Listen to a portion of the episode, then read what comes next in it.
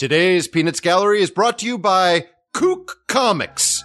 Kook Comics, thrill to the adventures of Little Something Guy and Big Maybe a Mouse. Available exclusively at Lucy's Psychiatrist booth, Compound B.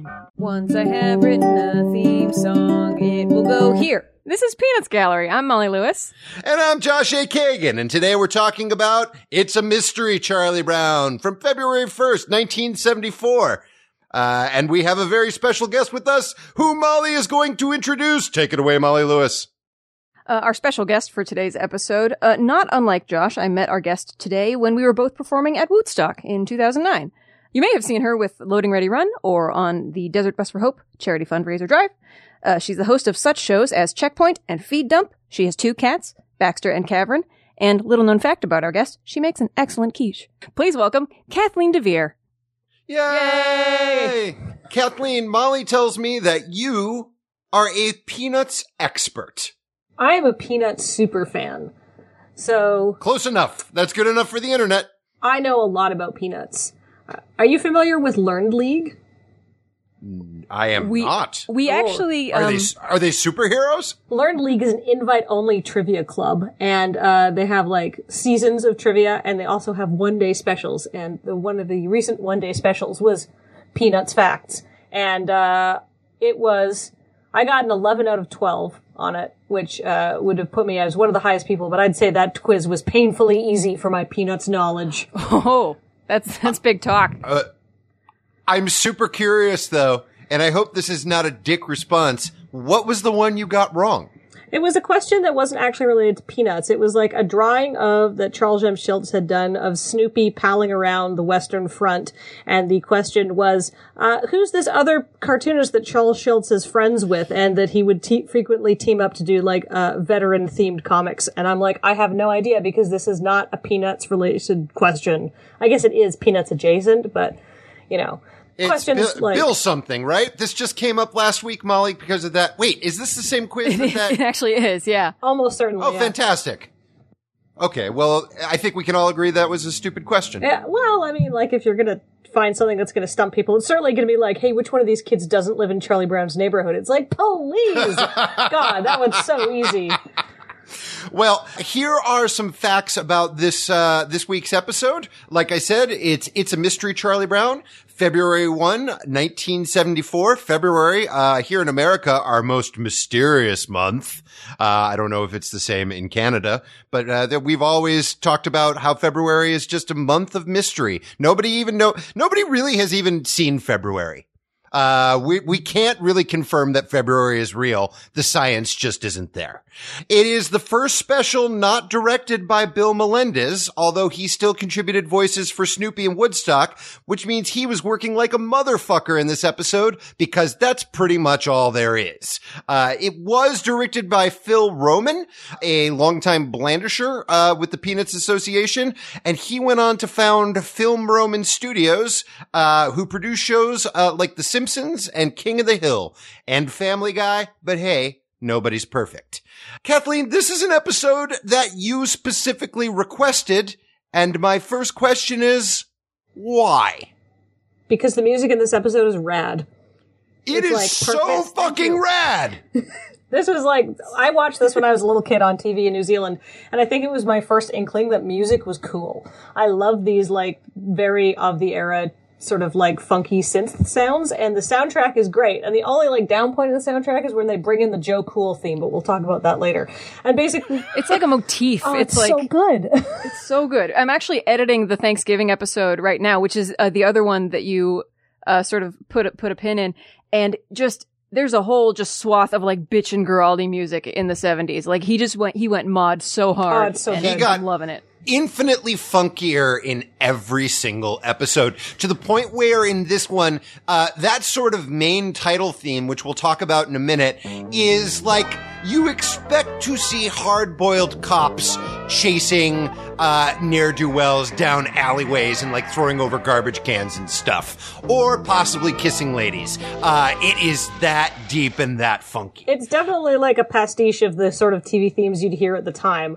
I think perhaps that like element of parody might be lost on subsequent generational viewings of this classic. of which there are none, because I don't think this has been shown on American television since like, I, I, since it aired. I don't, I don't have many memories of seeing this growing up. Uh, Molly, you?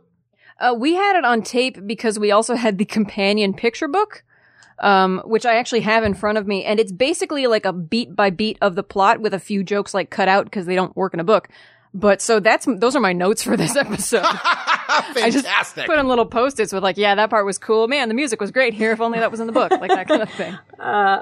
I grew up in New Zealand where television uh, at the time was bad and basically relied on American reruns. So I have uh, childhood knowledge of what, watching a lot of TV shows that people of my age were not watching in North America. Like Magnum had just come to television in New Zealand in like the late 1980s, like 1988, 1989, and it was hot stuff. So I remember seeing this as a eh, child. It- Magnum was an evergreen. The the Hawaiian shirt, the mustache, the easy access to a helicopter, mansions in Hawaii and whatnot. I mean, that it's, timeless. We could all mm-hmm. watch it right now, mm-hmm. And we should, everybody. and we should.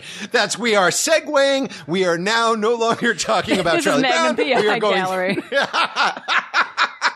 Here is the synopsis of this week's episode. Synopsis. A bird and a dog try to find a stolen nest. Also, a dirty child is lonely. Synopsis. Uh, that's it. that's, there is, yeah. uh, the uh, the wiki points out that this has very little dialogue in it uh, because it is mostly just Snoopy and Woodstock walking around sort of bleeding things at each other and in fact uh, I found a tra- I found a transcript of it online and it only has something like 1100 words in it uh, not that these are usually like dense Gilbert and Sullivan patter song affairs, but I, I there, you know what? I, this is something that I kind of want to talk about throughout the episode. And Kathleen, you are a, a armchair expert, super fan. The big mystery to me and something that I've, Molly and I have witnessed over the course of seeing all of these specials is that after a certain point, the universe belongs to Snoopy and Woodstock. Uh, and as a fan of the strips, I was wondering if you could maybe speak to that a little. That weird sort of hazy transition where this went uh, from being about a bunch of kids and their anxieties to kind of a dog and bird hanging out and doing whatever. Well, as an amateur peanut scholar, uh, I will do my best. But basically, what happened was after, shortly after Snoopy started walking around on like the full two legs, so you got the modern Snoopy, which you see in this special. Um, he became sort of the centerpiece of the comic strip because at that point Charles Schulz had been drawing it for like because we have to think this is the 70s. He started Peanuts in the 50s. He's already been drawing this strip for 20 years, and he started. That's a really uh, good of- point.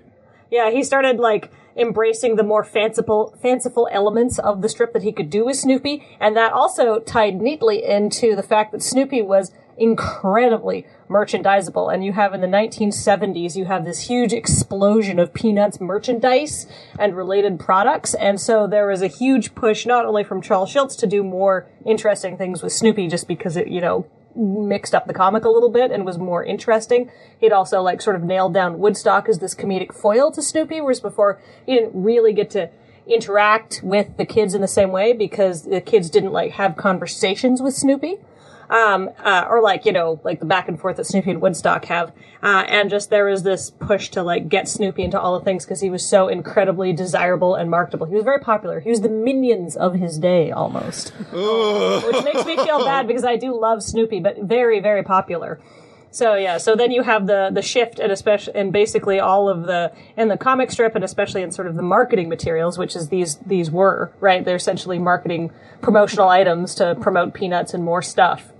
Uh, to include, you know, more Snoopy type stories and more Snoopy and Woodstock doing things. There are several like um, beats from the comic that are actually in this episode, including Sally at the end when she's giving her report. It's like, why do we have a nervous system? So we can get nervous doing these reports.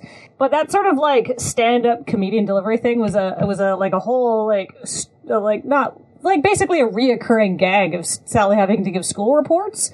Uh, that sort of came up at this era in the comic. Yeah, Sally, and just going off the specials and what I remember of the strips, it's not that Sally is particularly bad at school, not like her older stupid brother, but it's more that she's just fucking exasperated with the idea that she has to keep doing this.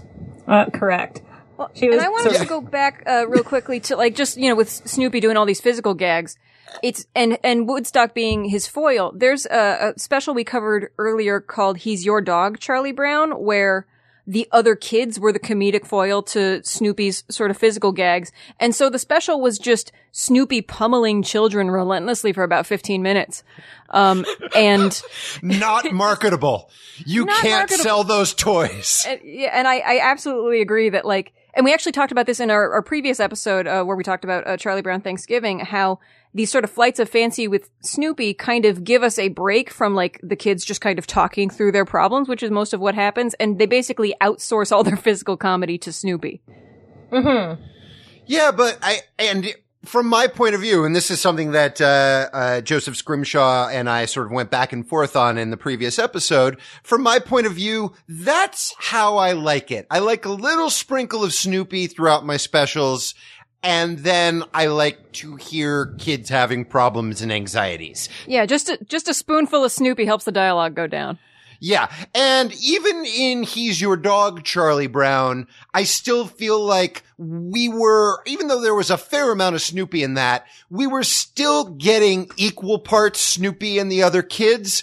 Uh, whereas in this, it's pretty much just all Snoopy all the time. Uh, we haven't covered this movie yet because we're going slightly out of order. Uh, but two years before this, in 1972, we get Snoopy Come Home, which, uh, I feel like is the first, first of all, it's the first time that there isn't a Charlie Brown anywhere in the title, but I think that sort of maybe marks that sea change, uh, between being about the kids and being about Snoopy and some stuff with the kids. Kathleen, as a fan, if you had to have your druthers, do you, do you prefer sort of the more, uh, kids kvetching Peanuts or the Snoopy pretending to be a uh, a checkout clerk Peanuts? Uh, I mean, as a child, I probably preferred wacky Snoopy, but I think now, as a refined adult with adult adult tastes, uh, you know, Are you drinking a snifter of brandy as we speak? I'm drinking a Tim Hortons steep tea, actually. Oh, I miss Tim Hortons. But uh, I prefer kids talking talking through their problems, right? But you know, filter this through the lens of this is peak Snoopy, this is peak Snoopy marketability, this is peak Snoopy wackiness, and that's what people wanted to see. They wanted to see Snoopy come home, and then ooh, the next movie, which comes out a couple years after this, Bon Voyage, Charlie Brown, which is just that's the mark. That's the point where Snoopy goes too far. And also the point, as one of our Twitter fans uh, pointed out, where we see uh, where Meat Lump Theory falls apart entirely uh, Oh. because we see human uh, human adults. It's awful. It's the worst. Even as a child, I was like, eh, I don't like this. I don't want this. Uh, well, I hope it has a happy ending. Oh no, it ends with a fire. Spoiler alert. Uh, But there's then there's horrible, a sequel. horrible Oh, and then the Battle of Normandy Beach. Oh, well. Yes, it segues right into Saving Private Ryan. But let's, uh, but hey, we're here to talk about It's a Mystery Charlie Brown. And, uh, the special starts out with Woodstock staring at us. Uh, with this little smile on his face, like a little fucking creeper. Like, hey everyone, check out what I'm gonna do. That's right, motherfuckers. I'm the protagonist. And then uh, Woodstock uh, tries to build a nest, and it doesn't go so well. And this is actually one of my favorite things about Woodstock that we see a lot of in the strip too, is that Woodstock's just bad at being a bird. I don't. I think he's great at being a bird. He he builds a bitchin' nest instead of flying out of his tree home. He takes an elevator, but which like I just think he's like he's got it sort of he's got his style really nailed in terms of He does. Birdness. He absolutely does. I think uh, it was a runner in the strip, and Kathleen uh, uh, corroborate, if if you will, uh, where for a while Woodstock could only fly upside down. Yes, that's true. And then the whole like Woodstock taking an elevator and having like a pool, like that's what they're pastiching here with like him going to the bird bath and stuff was also like in the strip. Like I almost certain there's a lot of peanut strips and I've I've read them all but not recently. And like this whole like Woodstock has like a swinging 70s apartment. Like that was a thing. Oh yeah, that comes up in a couple episodes with uh, Mr. Hal Lublin. And the next one, an Easter Beagle. Yeah, yes. Oh, how exciting. Yeah, uh, eh, that is, he has possibly one of the swingingest apartments I have seen in cartoons or reality. Right. Uh, he is, he's living this sweet life. With the big headphones. His like whole hi-fi set, like so good. They're probably somehow quadraphonic headphones, even though that doesn't seem to be physically possible, but he's just that cool. But in this one, he's not super cool because it takes him a couple times to get his nest right. We see him building, building, building, lies back in it, and then, uh, it all falls to shit. He falls to the ground with a thump, and then we get, uh, the title card. It's a mystery Charlie Brown, and then the aforementioned deeply motherfunkin' funky theme music. And there's a split second where Woodstock's just lying prone with his eyes closed. We see It's a Mystery Charlie Brown. We hear this chicka burn out kind of really, really dirty funk, pigpen funk. And for a split second, it's like, oh no. This episode's going to be about solving Woodstock's murder. It's a homicide, Charlie Brown. Yeah. it's it's a red ball, Charlie Brown. It's witness protection, Charlie Brown. yeah, it's deeply disconcerting. But he gets up again. He builds his uh, he builds his real swank nest in a very fancy way, uh, and uh, and it works. And he's super relaxed. And then, just in case you weren't tired of Woodstock and his shenanigans, uh, he uh, he wanders down to uh, take himself a nice bath in the bird bath which then apparently wherever they live is subjected to category five instant hurricanes because he nearly dies. Uh, I, that's actually not in, in the book version. It's not in the novelization, you guys. Oh no, it's not. It's then, and then the adorable bird nearly drowned. I put little sticky notes to just like add the plot points that are missing from the book, and so I just drew Snoopy's doghouse with a little rain cloud over it. Like, I don't know how else to convey that. I do like that he builds a raft and then the raft falls apart and then he starts uh, Yeah. like chirping for help. It's very cute. I think well, I'm out of ideas. Yeah, he's, uh, I kind of thought for a second before he put the leaf on it that he was going to start surfing because, uh, I feel like you can't go more than a couple Charlie Brown specials or movies without an animal surfing. Uh, but no, instead he, uh, he nearly dies on his little makeshift raft. We expect him to chirp Wilson, Wilson. Uh, but then Snoopy comes to the rescue. Uh, and, uh, because it's the 1970s, uh, there's no problem that can't be solved with a blow dryer. And, uh, and Woodstock looks very pleased with himself being poofy. Hold on. I like that while the before the blow dryer happens, I like that Snoopy like goes and rescues Woodstock from a strangely placid from, you know, Snoopy's point of view, like pool. And then just dumps him on top of the birdhouse and goes back inside his doghouse till it stops raining. It's like an dumps- underhand, yeah, it's an underhand toss. Like he's throwing recycling away. like whap. All right, we'll see you when it's not raining. Yeah. know? I think With your mouth callous. wide open, so rain, so you could possibly drown in the rain like a turkey. But, uh, but yeah, Snoopy, uh, Snoopy, uh, poofs him up and Woodstock looks very pleased with himself. Too much for asshole Snoopy's taste. So Snoopy then blow dries him into his supper dish. What a dick. Snoopy's kind of a bad friend. I mean, we're gonna get to Peppermint Patty, who is on a re- she's a real skid mark for like the last two or three of these. Um, it's I, and I'm, I was actually just thinking about like there is a certain continuity between at the end of Charlie Brown Thanksgiving, um, Woodstock eats a turkey, which continues to be a source of controversy. Um, and snaps a wishbone with Snoopy and flies away. Like, or is propelled by the force of this wishbone snap and looks at the camera like, that's right, motherfucker. I got this. I got this wishbone. And then at the top of this one, he's looking at the camera like, that's right, motherfucker. I'm still here. Like, Oh, wait, are you suggesting that it is direct continuity between these two episodes? That Woodstock goes flying with his wishbone, lands in the tree, and is like, "Here's my next crazy adventure." Here you I guys go. aren't gonna believe this. I'm, I'm gonna take a bath. Vince hit me two times. Bow, chicka, bow. Little birdie. Yeah. Why you breaking the fourth wall? yeah. Uh, so, and that's, and that's five minutes of the episode right there, uh, without any human being talking. It's sort of like the uh, Star Wars holiday special in in, in micro. But the, so we throw to uh, we throw to Charlie Brown and Sally, and Sally is pacing around and complaining as usual about school. Well, she she and she's being very. She says, "I'm doomed. Someone's out to get me. Who's out to get me?" And there's, I mean, we all have a friend like this. very Nixon, Yeah. very Nixonian, very like, very of the time. She is, ve- she uh, reverts to paranoia and weirdness throughout this entire. She says, "I'm going to have a nervous breakdown before I'm six years old," which I can relate to. It's like grabbed directly from the comics though, because school brings Sally an enormous amount of anxiety. So until she becomes friends with the physical building, which they never quite got around to covering in the uh, specials. But I always thought that was one of the more weirdly human relationships in the entire strip. But then the building commits suicide, remember? Yep. Love me, love my rubble.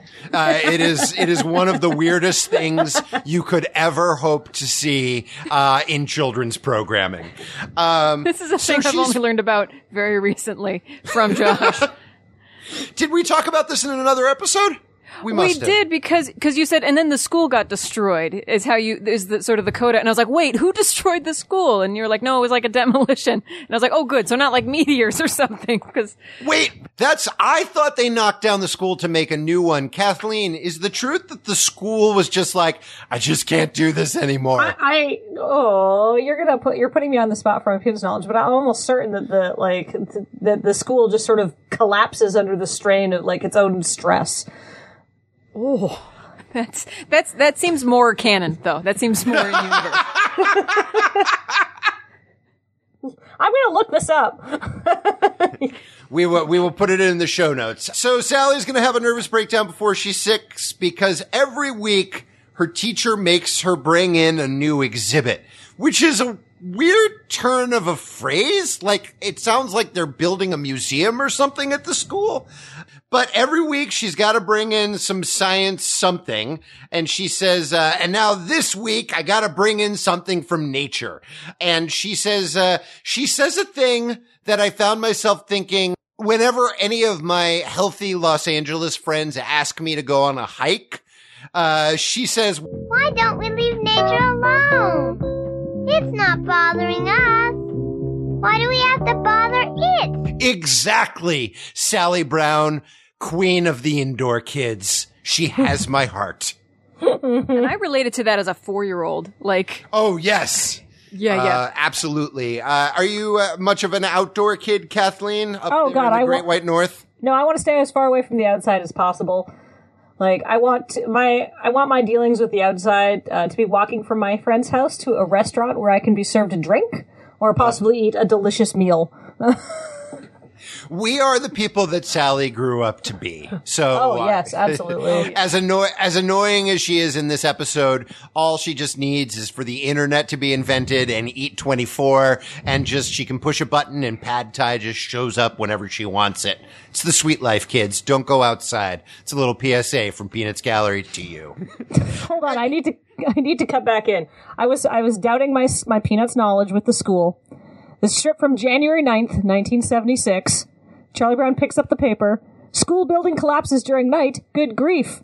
And then he tells Sally, "Don't bother to get up, Sally. Our school fell over last night. Listen to this." And then you see, uh, from the point of view of the the rubble, just a little thought bubble.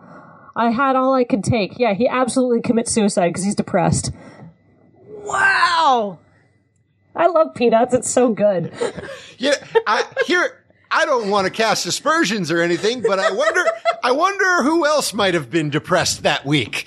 I would, I would say probably Charles Schulz and then possibly any child reading that strip that week. What a horrible thing. What an amazing, wonderful, horrible thing. Thank you for double checking that, uh, Kathleen. This is exactly why we have you aboard this week. I'm a stickler for details. Here's a thing I really like about this week's episode is that everything that happens in the first act goes to theme and plot. We see Woodstock. I know. Yeah, it's so nice. It's so nice when they actually bother to like put index cards up on a bulletin board and go, Hey, I have an idea. Let's have everything make sense and have actions lead to other actions. We see Woodstock. He's very proud of his nest. We see Sally. She's like, I gotta bring in something for my science project. Uh, and she actually says something here. But I'll show her. I won't crack. I refuse to crack. I'll get the best exhibit she's ever seen. Fun fact. The minute you start shouting, I won't crack, I refuse to crack, you've cracked. Mm-hmm. To which Charlie Brown can only go, good grief, as do we all. As he is wont to do. yes. as the North American and world audience also says. But yeah, so we have, we have a nest. We have a person who needs a nest. And then what happens next? The nest disappears. Um, and again, for one of these specials, like, it's a properly written first act. It's, it, it does my heart so good. Kathleen, I don't know how many of these specials you've watched, but Molly and I are working our way through, and a lot of these first acts are exhausting nothing garbage. Uh, well, I've watched, uh, I believe almost every Peanuts special. I was looking through Peanut specials I was like, I don't remember Life's a Circus, Charlie Brown, so that one might be like a blip in my knowledge. But I think what most of the Peanut specials suffer from is, uh, they have, they, they extend their cold open too long, where it's like they haven't quite gotten to the meat of the episode because they're kind of loosely plotted for the most part. And the cold opens are usually drawn from the comics and they're just trying to like fill up a- animation time, right? But uh, this one is a cohesive story. It's really, it, it, it almost felt like something was wrong. You know? now, so, uh, Woodstock's nest goes missing. The possibility that it blew away in a tumultuous rainstorm n- never occurs to anyone. But I guess I, I guess I don't want to judge uh, anthropomorphic animals too harshly. But he goes to Snoopy and Snoopy and they, they chitter chatter at each other and, uh, too much of Snoopy and Woodstock talking to each other sounds like one of those like weird ham radio, like Russian numbers channels. Uh, can I come in with uh, the novelization? Um, has like translates their their chatter. Really? Oh, this Yeah, is very it- exciting. So um, oh. So Woodstock encounters an empty branch where his nest once was, and he says, "Some stupid person has stolen my nest." And he runs to Snoopy, and Snoopy says, "Your nest is missing, you say? Fear not, little friend. I, the great detective, will solve this mysterious case." And as a as a kid, as I was watching the special, I knew that like I was like, "Oh, well, that's that's what that is." I was like thinking, like you know, when you watch Klingon on Star Trek. And you're like, oh, okay, I kind of, I picked up one Klingon word there, or they have subtitles, and you're like, that's how you say that in Klingon. I just went, okay, so that must, like, I assumed like that Woodstock spoke a real language that I would one day be able to learn because I had a translation somewhere. Well, because in the comics, it's just like little hash marks, right? Yes, which uh, which makes a cameo in "You're Not Elected," Charlie Brown, when uh, Woodstock has to point, uh, paint a sign, and he turns it around, and it's just, it's just the hash marks. And uh, I think I don't know if that made it into that episode, but it seems to be the only time that the specials acknowledge the comic strip, uh, which was a nice little Easter egg for me. So uh, Snoopy dresses up like Sherlock Holmes. Uh, he's got a bubble pipe, and uh, I hope, viewing public, that you think a giant bubble landing on Woodstock's head and popping is funny because it is a visual gag we see nine hundred thousand times. Well, you see it three times, and then the fourth time they do the comedy rule and they subvert it. The old, the old rule of fours. I feel like they. Sh- I feel like somebody said, "Oh, c- funny things in comedy always happen in threes, but they they forgot to tell them that like the third time is when it changes. So it's like, A- and of course, animation is expensive, so anytime that you can uh, reuse something, go ahead and reuse it. So now night has fallen. They go to Charlie Brown's house, uh, where they wake him up from a dead sleep. Uh, and then I'm looking at just the dialogue that I pulled uh, from this transcription. And if you don't know what's going on, it sounds like it could literally be from like an actual crime movie or a Tarantino movie. Like there's something very stark and terrifying about it. And it is weird. I don't know what you two thought. I found it the lighting of it, like well blandished and weirdly sinister. Do- I have the transcript. Would you like the transcript? I'm very excited about having paper material. Um, cause he says stuff like, why are you giving me the third degree? And I refuse to confess to anything I don't know about. Like, yeah, it's it, it's genuinely terrifying. bonkers and a half. Yeah, it's a, it's like a fantastic parody of like a, a crime scene interrogation, uh, which uh, only suffers from one problem: is that the intended audience of this special has no idea what they are supposed to be parodying. because when I was a kid, I was like, "Why is Snoopy being so mean?" And of course, now it's hilarious, right? But And it's funny, he's not this mean to anybody else. Like he really, all of his, the rest of his investigations are more just sort of by the numbers, but he goes into Charlie Brown's house hot. Uh, to the point where my headcanon for the fade out is that Snoopy and Woodstock then work over Charlie Brown with a sock of oranges. Like you just, it's just, and possibly cut off an ear. Like it's, it's going reservoir Snoopy fast. that's a horrible image. Thanks for that. You're well. It's a sock of oranges, Charlie Brown. and then, and then we had, then they uh, head over to Linus and Lucy's place, uh, and uh, who are I noted wide goddamn awake. Like, yeah, Charlie Brown's the only one asleep. yeah, and it's like, oh, wait, did he awake from a coma? Or does he go to, like, is it like four in the afternoon? And he's like, well, well, it's I've, dark. I've failed enough for one day. Uh, I guess I'll just go lay down. It's dark, so like I assume it's like at least seven p.m. We'll say canonically, Peanuts is uh, takes place somewhere in America in sort of the like upper to middle latitudes. Um, and uh, because they get snow, so it's probably based on Minneapolis, and so you guys don't get um, nights that are as long as they do uh, as you do up here in Canada. It, there's noticeable difference, and school's in session, so it's got to be like either spring or fall, right? It's not winter because there's no snow on the ground. So let's say like it's maybe 7 p.m. I I have a daughter, so I watch a lot of Peppa Pig, and some people just go to bed unreasonably early. Like Peppa's family is like, "Well, 7 p.m. time to turn in," and I'm like, "Oh, she's gonna get ideas about what a normal bedtime is from this cartoon." Which is like a good thing and a bad thing. I think we, we had, there was a special, I don't remember which one, but where Charlie Brown was just like, well, I, I'm a fuck up and I'm depressed. And he goes to bed at like 4 p.m. Do you remember this, Josh? Yeah. and mm-hmm. By the way, hundred percent. I've done that. I've had days like that. I think we've all had days like that. This, this time would be better spent asleeping. That's what he does at the end of A Boy Named Charlie Brown. He goes to bed at like, like as soon as he gets home because he's so bummed out. That's where we talked about it. Yes. it, yeah. And I and I think and I think it was Allie who was like, "Yes, absolutely. I've been there." but yeah, no no 7 p.m. bedtime at Compound B at the Van Pelt household. They are they are wide awake and uh, just doing whatever when Snoopy uh, buffaloes his way in, not before showing his uh, his badge, his number one badge, connoting he is the number one dog detective. He's just the first person in town to think to make a badge. So he, he gets the first one by default.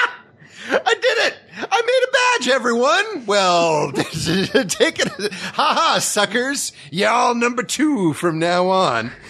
Well, nobody's uh, asked for a badge before, stamp. I sort of wrote like a little status update just so I remembered like what each character did in this episode.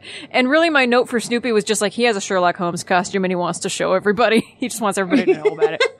Uh, I'll be, I'll be even more cynical going off of Kathleen's, uh, thesis statement that they realize like, if Snoopy wears a hat in an episode, we can sell him wearing a hat. Absolutely, put that on a mug. There must have been like a Snoopy as Sherlock Holmes plush that was available at the time, wouldn't you think? I mean, I'm sure we could go on eBay and find 500 of them right now. Uh, but, uh, but I really want, I, don't really need a, a, a Sherlock Holmes Snoopy. I do kind of want a number one badge and an official fingerprint kit. Uh, he buffaloes his way in, grabs Lucy by the wrist, and uh, jabs his th- uh, jabs her thumb onto a piece of paper, and that's it. That's fingerprinting, and then he dumps basically an entire sandbox's worth of dirt in the Van Pelt household, and just starts going through the motions of uh, of dusting for fingerprints. Uh, again.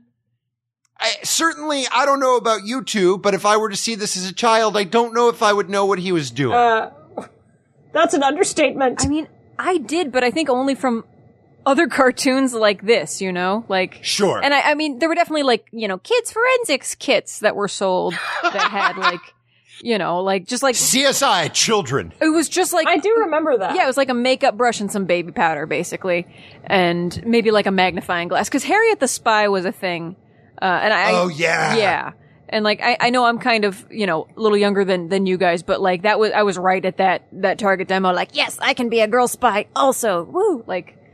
And you know, like boxcar children. Oh no, boxcar children didn't solve mysteries. Who am I thinking of? Hardy Boys. You know, like there's always like Sure, kids who kind Drew. of understand amateur detective work. You know. And it's so interesting to me that, but again, it's all, it's all about the marketing and all about the Snoopy. Like, this would be an awesome opportunity to have, like, say, Linus try and solve the crime, uh, because Linus is sort of the town smarty pants, but not in this episode. Uh, and Kathleen, uh, ma- uh, uh, this is another thing that you could maybe shine a light on. I feel like in the specials, Linus kind of ping pongs back and forth between being like a font of all earthly knowledge or a person wandering the streets just muttering to himself. And in Well, this he's episode, like freestyling on the Bible in this one. Like he's Ashes to ashes and dust to dust. Snoopy will find it, and find it he must. Ashes to ashes and dust to dust. When there is a problem, in Snoopy we trust. that I did not get that his- reference as a kid. Uh, I, I, I actually looked up Ashes to Ashes because, of course, I only know it from this special and the Bowie song. It's, n- it is, to the best of my knowledge, not from the Bible. It's from funeral rites. What? Why is he saying that? he just assumes there's been a murder. I guess. like, I, yeah, it's and so I guess was there, in your opinion, Kathleen, a continuity of Linusness throughout the strip? Because I feel like in the specials and in the movies, in one episode he's super smart, and then in another episode he's just sort of staring into space, muttering things to himself. Um, I feel like Linus is definitely one of the more erratically characterized characters because he's either smart or amazingly infantile when the sort of narrative calls for right? Like he's incredibly smart. He's got this fantastic insight into like the human condition and like wants to do good for the world and all of these things. Sort of in, he's a very polar opposite of Lucy that way, who's very sort of selfish and inward looking. Um, but you know, occasionally he's just very dumb or very oblivious to what's happening. Maybe he's so smart he's just sort of tuned everything out and is, you know, contemplating life's mysteries in his own head. And like, he's not even really registering what's going on. He's just thinking about the funeral rites and that's what's coming out here, right? I don't know. And uh, I, I will also point out that in this entire thing, he, you know, it's the ashes to ashes, dust to dust, proof of the pudding. Snoopy will find it. Has word gotten around town that Woodstock's nest got pinched? Like, like, uh, unless, you know, unless it went out, there was like an APB on Woodstock's nest. But, I, but Linus just seems really content that this weird dog cosplaying ben- Benedict Cumberbatch has wandered into their house and is looking for something. And whatever the fuck it is, Linus is just like, dude's gonna find it. If there's one thing I know like- about Snoopy. Linus is just like, all right, I'm just letting all of this wash over me. Sure, this is happening. Like he's very chill. I appreciate that. I feel like in later life, Linus has like an enormous bong.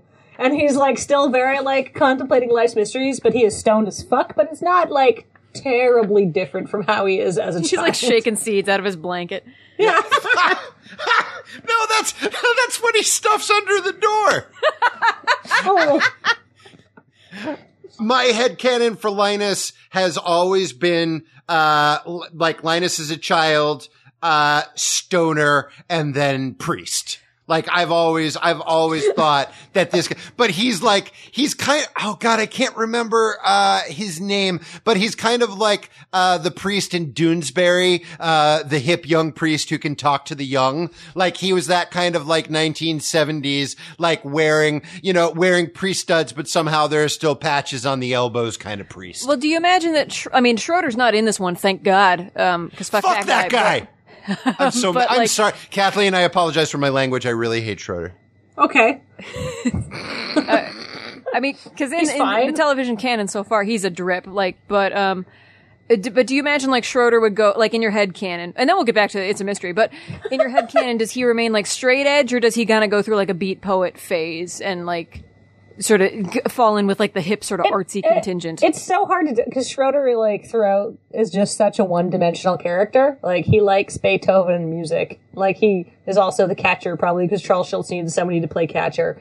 You'd think Yeah. that he wouldn't want to be a catcher because, like, you'd think he'd be worried about his hands, right? Like, right. like Maybe it's just getting a hubris bad on tip. his part. I don't know. Ugh. Like, but uh, I feel like Schroeder definitely falls in with like the art school kids, and then never talks to any of the neighborhood kids again. Like that's my head canon. For sure. Yeah. Oh. I wonder if he and Linus went to like the same college and they just, and Schroeder was just like, like immediately iced Linus out. Oh, absolutely. Like, they went to like a college for like gifted students, or like for like they went to the smart kid school that like Charlie Brown and Peppermint Patty certainly did not. But I think they maybe maybe they went with with Marcie to the same university or college or, or whatever you'd call it in the states. And uh yeah, We call it, we call it smartening school. Back to the special, uh, which I guess we're talking about. Uh, Snoopy, Snoopy finds like a broom straw and this is enough for him to slap the most, the world's most ineffective handcuffs. I mean he does run it by Woodstock, and Woodstock's like, yeah, sure, that's mine. Yeah, it checks out, boss. All right.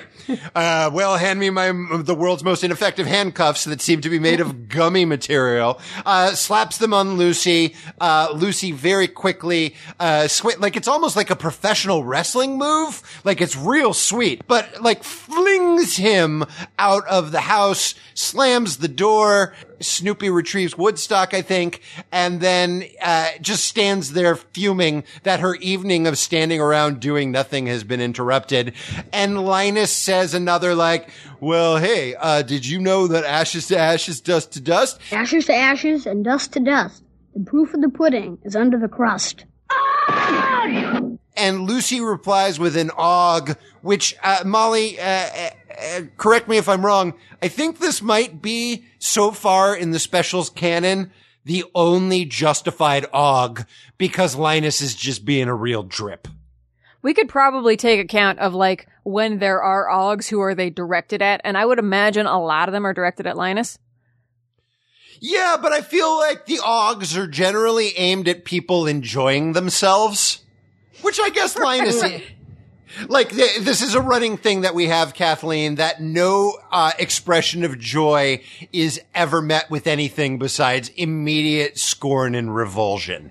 Uh, but in this case, I think Linus is just being a pain in the butt little brother, uh, which, and going back to kind of what you were saying about him going back and forth, what we were all sort of saying, I think in that way, if I may step out of making fun of these characters for a minute, I feel like, I know, uh, I feel like maybe that's closest to child behavior that like like especially like gifted child behavior uh that they can be super smart and lucid one minute and then grab onto something and just say it over and over again until you're just like oh i, I wish i was anywhere else in the world right now than hearing this kid talk about like dinosaurs or where proof can be found in a pudding And I think we've also talked um, about like in these specials, there te- there's a tendency among the Peanuts gang in general to just kind of learn a new phrase and then just kind of spit it out at any sort of at any possible opportunity.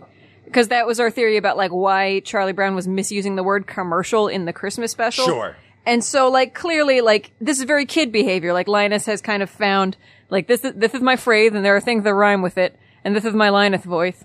Um, and it's surprising sometimes when you're like, oh, that's a recognizable sibling interaction that just happened instead of Right. a bunch of tiny mopey adults in a Belle and Sebastian album. Um, very, by the way, the not, there are like three musical themes in this episode.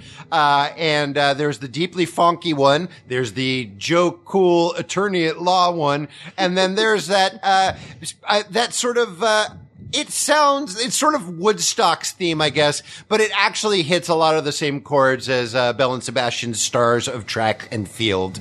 Uh, and, uh, it, it just made, We don't have to include this in the episode. I'm not even sure why I said it out loud, except I'm a white man and I like talking about music. Marcie's house! Cut to Marcie's house, which means that Snoopy and Woodstock walked far across town. Yeah, I I was confused uh, when I rewatched this. I was like, why did they go all the way over here? Because we know that Marcie and Peppermint Patty and uh, Franklin go to a different elementary school. Uh, that's uh, canon in the comics and several specials. Yep. And but like. Like, is this a kids across town kind of idea? Like, where it's actually only a few blocks, but like it's the dividing line between two schools or something like that, so you just never go over there? It's got Right? Or is it actually across town? Well, I mean, in He's Your Dog, Charlie Brown, like there's practically like a Harry Nilsson, everybody's, everybody's talking sequence where Snoopy just sort of walks what seems like for days because Peppermint Patty's house is, if I, if I remember correctly, is the halfway point between Charlie Brown's house and the Daisy Hill puppy farm.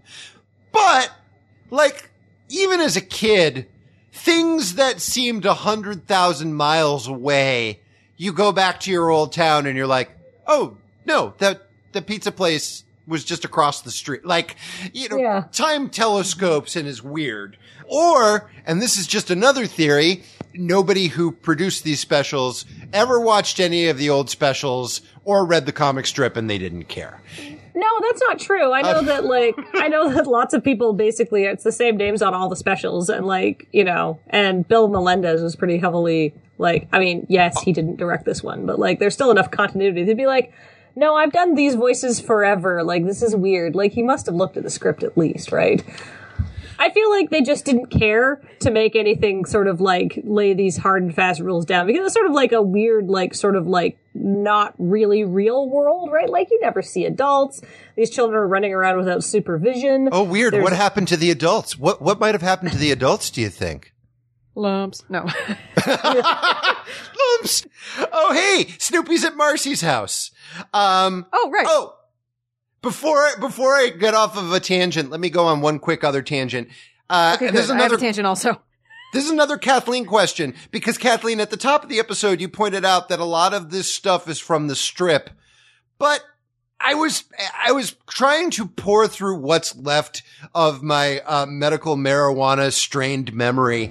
Uh, this particular, the main overarching A plot of It's a Mystery Charlie Brown, No. not from the strip. No, no. The main, the, the A plot of the episode is not from the strip, but some sort of like individual beats of the jokes are from the strip. Yeah, that's, Like- that's what I thought. Yeah. So, uh, I don't know. I, I sure we have seen Marcie's house outside of her just standing holding like an old fashioned telephone, but I don't know what canonically Marcie's house looks like. We, she yeah, we has, see it fleetingly in the specials. Um, She lives in one? stately Wayne Manor. Uh, the Mm-hmm. the uh, the previous episode, uh, "There's No Time for Love," Charlie Brown. Yeah, 'cause she she, lit- she bolts out of bed at four in the morning and is like, "Oh no, I'm late for my field trip," and like runs down this curved staircase. It's a very good shot, but we were like, "Where does she live? What is this place?" She lives on the set of a Kate Bush video. These next two scenes are my two absolute favorite scenes. Uh, in the entire thing. I don't know how you two felt about this.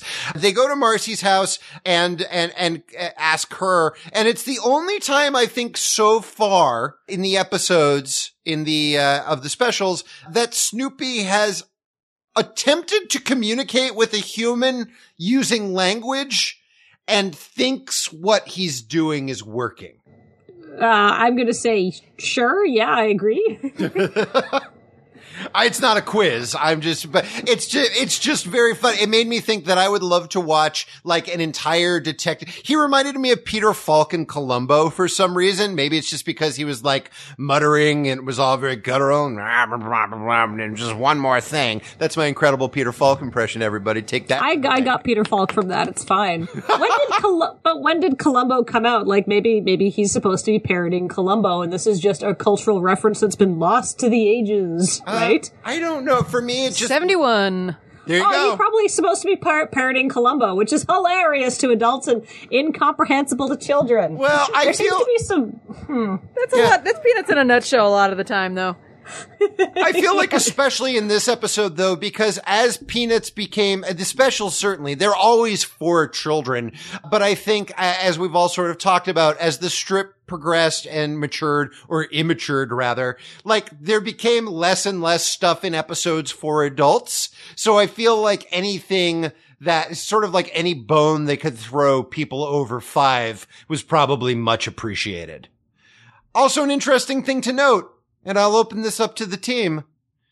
Does Marcie just call everyone sir?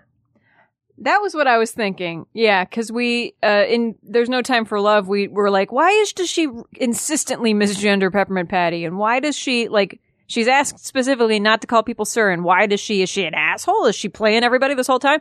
But it definitely seems like a like a tick at this point. She's very And I mean, she hangs out with Peppermint Patty. Yeah, it's very, and we weren't sure if like maybe it's like sort of a military kind of like you know we we have sort of a theory that maybe Peppermint Patty and Marcie are from sort of military stock, and sort of that's you know why there's sort of this uh, honorific that she just sticks to. It's just kind of you're a person of authority, and so I will call you sir. But but Marcie's Uh, always very deferential to everyone. She calls Charlie Brett. She calls him Charles consistently. That's true.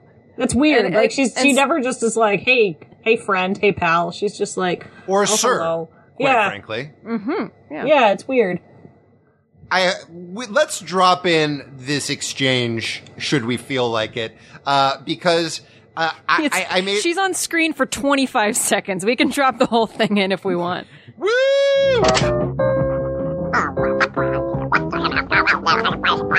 I don't understand, sir. I don't understand you, sir. You don't make any sense, sir. I don't understand you, sir. Good night, sir. I, I've decided, I, and I would like. Uh, I think everyone should follow suit. I feel like this video clip is going to be my permanent response to ass bags on the internet because this is what I feel like every conversation between somebody being a jerk and somebody not being a jerk is. It's just sort of like these weird guttural growls and the other person going like, yeah, I don't really see where you're coming from. Good night. Door Yeah. slam. Uh, it's really a very satisfying scene. Uh, and just like a really perfect way in my mind to visualize, uh, the thousand million percent of people on the internet who are jerks. It's a, it's a good response. I think if you sent them this, they'd, they'd be like, I don't. What what is this even from? Right? I don't get it. I feel like you can use any of these interactions, like Snoopy going to someone's house, having some interaction, getting thrown out in some way. You can use any of them as analogs for like how to deal with randos and weirdos on the internet. Um, you know? Cause Pigpen, you know, we'll get to that, has a response that I have definitely just like, I will outstink you. Or like, uh, you know, Peppermint Patty's response is very aggressive, like, yeah, well, I'm this kind of weirdo. Get back me or back off me, you know, like, I think you can take that approach just kind of into your life, you know, any of those approaches. Uh, Lucy, I feel like has the only really realistic response, which is, Hey, what the fuck are you doing in my house? Do we all realize that this is completely insane? That a dog has come in, has started spreading around dirt, and everybody else is like Marcie is unfailingly polite. And, uh, and then Pigpen, uh, I love this scene so much. It's such a perfect Pigpen cameo and maybe my favorite thing Pigpen has done in a special so far. He shows up on Pigpen's door and, uh, and Pigpen is just like, Snoopy, how are you? I haven't seen you for quite a while. How have you been? nice talking to you. Come again. I don't have too many visitors. Cause he lives in Grey Gardens, ostensibly. well, it's interesting. You look, by, you look over his shoulder and the house looks pretty tidy. None of Pigpen's dirt seems to stick to anything. Ha- my big question here was, has Pigpen, did everybody just get sick of Pigpen's shit and ostracize him until he gets his act together? I don't know if Pigpen, I don't sense that Pigpen was invited in the first place. He's just kind of there and no one tells him that. Like, I definitely have friends who, they just kind of smell. They're just kind of dirty and they smell. and you just kind of consider that when you invite them to things because you can't say, "Hey, dude, you smell." Like that's just kind of not in their vocabulary. And now we're gonna list them all by name. I'll have you know I'm allergic to deodorant, by the way. That's true. Uh, but I'm always like unfailingly like paranoid about being about this fact, and I'm always like, oh, do I need to spritz myself down with hand sanitizer? Ah. Um, I feel like Pigpen just sort of lives in the neighborhood and sort of tags along. And I think Pigpen sort of got phased out of the comics just because Charles, because Schulz invented like, you know, because Pigpen's like from one of the OG crew, you know, he's like the Shermy and the Patties and like stuff like that, hanging around those kids. And then once, you know, you had more interesting sort of B characters come along, that it was basically, he's, he's been reduced to cameo status because he's really like the one, he's kind of like a mean joke. This kid is dirty. Maybe he's poor, right? Oh, I never. That's Jesus. That's dark. I know. Congratulations. Um, yeah, I never. Th- I never thought that related to like his socioeconomic status. I always just thought like, yeah, some kids are just filthy. They just don't like baths. I didn't particularly love bathing until my mom was just like, dude, you smell awful. And then every day I was like, well, I'm taking a shower for the rest of my life. Uh, the end. Uh, but I do, I sort of like the idea that this is, we are watching like, there's almost like a meta narrative here of Schulz phasing him out. And that's why Pigpen's like, I don't get a lot of visitors. Like you said, Molly, like he is now going into his Grey Gardens mode. Please include me in this A plot, please. Although it's a little turnabout is fair play because Snoopy did uh, cover uh, uh, Lucy and Linus's house with filth, and now it's like, ah, how do you like it, Snoopy? How do you like a mouthful of filth? You ridiculous creature. I don't know why I'm harboring so much aggression against Snoopy, but but that long shot of him just going of uh, Pigpen going, I don't have too many visitors. I don't know about you two. My heart kind of broke. Well, yeah, you never see. I mean, in in the animated specials, uh, especially, that's hard to say. Like you don't, the little glimpses you get of his personality are like he's building a snowman, or he's you know watching the the school board elections come in, or whatever. And he, I, I'm just I'm just kind of giving him the benefit of the doubt, like because we've not seen him be shitty or dysfunctional in the way that ever the rest of the gang is. I have to assume he's very sweet because that's all you ever see of him. Yeah. I know And- he's failing, like unfailingly normal and well adjusted. He's just kind of like a dirty kid. Maybe they don't hang out with him because he's too normal. Right? There's nothing they can scrutinize. yeah, exactly. No faults to exploit.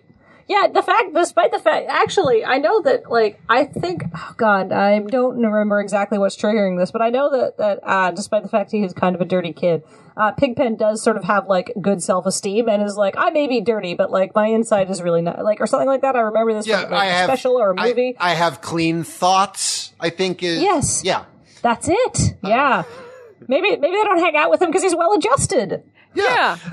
I, and it's weird. I almost feel like then this is like his first inkling. Like, oh, maybe the filthy lifestyle is not sustainable if I want to be a part of modern society. I Oh, have to so sad. assume he's got just a cadre of filthy friends that we never see, you know? Oh, well, I mean that if that's not a thing that's going to happen in college, I, I don't know what is. Like uh, that's true. Maybe him and Linus because they both become like you know kind of like underground artsy kids. Maybe maybe Linus gets a little filthy. Who even knows? I have to imagine what from what we what sort of behavior we've seen from Linus, um, and sort of his his slavish devotion to the Great Pumpkin and so on. That he goes, he like gets through half of his freshman year and then joins a cult and drops out. You know what I mean? Like he decides to live on a on a co-op farm or or something like that. He seems very like one of seventies. those. Yeah. definitely very seventies. And, and, like grow out dreadlocks or something like that. Oh. and, because it's true. Uh. and that boy grew up to be Adam Duritz from The Counting Crows. Official headcanon. oh no. No. He covers his dreads with the blanket. Yeah, that's like instead of making it into a sport Oh coat. no! Oh, that's even worse. Like a culturally um. appropriative head wrap. Oh, Linus, why? This is a horrible rabbit hole we've all gone down together. Welcome to the podcast. we all just made an og sound. That's what we all Oh, just did. That's true. Because I actually, you two couldn't see it, but only, uh, my hindquarters and my feet could be seen. The rest of my, the rest of my body completely disappeared. I, and just to, just to put a kind of a little, uh, cap on the pigpen conversation, cause we've only been talking about him for 45 goddamn minutes. Uh, my fault.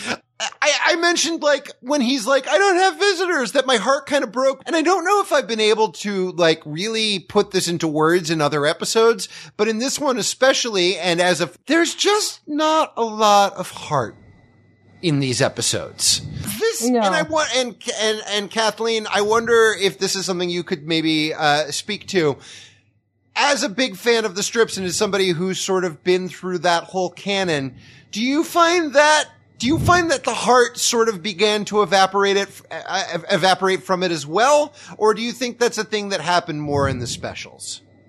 Uh, no, it definitely does. It's just sort of different timelines. Like, I think that the, that the first specials are very much like, oh, this is, this is sort of the essence of Peanuts, but transferred to like, you know, the small screen and stuff like that. And the first movie, A Boy Named Charlie Brown, is, is beautiful and wonderful. And sort of as it goes on, the specials are more like, hey, we need to make more specials. Let's merch, like, more holidays. More hol- They have an Arbor Day special. Come on. We'll get there. Right? Like- It's coming up. I, I'm excited for that one. But like, I want to hear you guys tear it apart. But like, you know, like they're just like, oh, how could we make this into a huge merchandising machine and like really crank out what the people want? And really, and wait, what, Kathleen? And really cash in on all that sweet, sweet Arbor Day money? Well, but like, just it, at the time, there's just a huge demand for anything peanuts, Yeah. right? And they're like, well, whatever, just a special about this, a special about that. And just like the quality went down. And then I don't think the comics, like, there's nothing like the sort of the 50s and the 60s for like depressing Charlie Brown comics. Like, that's just like Yeah. beautiful. Yeah. This, I like the 70s and the 80s comics in their own kind of way. It's kind of what I grew up reading, you know, and like they're very different. It's like almost like a completely different strip, but they're kind of nice. But then just like in, I feel like in the, once you get to the 90s, it's clear Schulz is just going through the motions at this point, right? Like, that's depressing. Hey, good times, good time comedy jokes podcast. Um, I will, s- I will say, I will say that it kind of, uh, it kind of bums me out a little that we will not get to this special until 2037. Uh, but happiness is a warm blanket, Charlie Brown, which I think might have been the most recent, if not the last made for TV Charlie Brown special is a deep, deep, even like in designs and they quote the very first strip at one point that if you have not, I, I assume you've seen it, Kathleen, because you've seen all I this haven't stuff. actually. I, I have not seen any Peanut specials issued after Charles Schulz died because the quality decline was horrible. Like, I think at it's Christmas time again. Charlie Brown is probably the nadir of all Peanut specials. Oh, garbage specials. We will not, I don't know if we've officially said this out loud, Molly, but we won't, I don't think we'll cover stuff like that, will we? I I don't think I, I especially agree with like after Sparky's death, like just kind of calling calling the whole thing off. Um, and I think it's Christmas time again. Is is that before or after that? Because I also hate that one. No, they made a bunch of garbage specials that were like, it was like somebody had a copy of the very first pressing of the Flash animation suite and they just look goddamn terrible. and they're not bad, and they're like badly written and Yep. just not funny and like, like I mean, not. The pacing is still really slow, even though they're made like 25 years after the special. Well, they're, Right. yeah, they're very, they're very Charlie Brown and Snoopy show, which is to say like, and when you say the writing's terrible, there's none to speak of. It's just strip, strip, strip, strip. It's not, there's not, there's But no, there's- go ahead. There is some appeal to that, but like there's even more late period specials where it's original writing and it's even worse. Uh, but I cannot, I cannot say enough of about happiness as a warm blanket, Charlie Brown, which they brought in like a real honest to God cartoon artist who is a huge fan of, I can't remember his name right now. Uh, and they actually like, they made a thing. They made an actual thing that aspired to be a work of art. And, uh, it is, miserably depressing in parts. Uh, it's, you know what, uh, Kathleen, you'll know this. It's based on the arc in the strip when, uh, Linus and Lucy's grandmother is coming to town. Oh. Yes. Yes. Okay. And then Lucy, uh, uh, connives to get the blanket away from Linus, and then Linus accepts some sort of grandmother-based bribery, and then is like gets the shakes and withdrawal. I think. Yeah, and happens. has to, and Oh, this one. yeah, yes. it's I incredible. haven't seen this special. It's genuinely incredible. And then Linus ends up digging holes all over town, like a junkie who lost his stash in like a, Mm-hmm. when he was nodding, he just put it somewhere and doesn't know where it is. It's great. But back to It's a Mystery, Charlie Brown. Uh, uh, Snoopy concludes his canvassing of uh, all of the various compounds of wherever the fuck they are in Minnesota, uh, and ends up at Peppermint Patty's house. Uh, I'm going to say this for the record. This is the worst voiceover work in the history of these specials to date. Uh, there's Yeah. some to date. Yes. To where we, oh, to where we are in the depth charge of Peanut specials. Patty's, my note here is Patty's voice could be used to get confessions out of criminals. It should be played around the palaces of despots. It is the sonic equivalent of a sock of oranges. I mean, it is a real kid's voice, which is nice. Like, I, I appreciate that they use real children's voices Yeah, for this. and that is a thing they move away from later. So I'm I'm glad for that. It, you, it could be worse, I guess. It's Yeah. true. And you get the, and she, so Snoopy shows up on Peppermint Patty's doorstep and, uh, she's like, what, are we- what are we doing? Oh, go ahead. Sorry. Oh, I just want to point out Peppermint Patty's home decor, all pink, palatial curved staircase. When do they go upstairs? How does Snoopy run downstairs during this scene? That always confused me. Oh, it makes. I think that I think Peppermint Patty may have a portal. I Yeah. think I think she might have worked uh, for. Uh, oh God, I can't. I'm blanking because of course I haven't played a uh, Aperture. She where her parents There's no, there's no mum. Peppermint Patty only has a dad. cannot in the strip. In the strip, that is the case. In the co- in the specials, she has a mom. What? Some- when what special does she have a mom? Yes. Well, because in, in Thanksgiving, the one right prior to this, she said, My dad's been called out of town, and there was no mention of a mom. So they play Oh. real fast and loose with the strip canon. Yeah, I feel like in the I feel like in the strip canon, it's just like her just she's left completely unsupervised as children were back in the day. Yeah. Yeah, Right. hence And meat she- lump theory.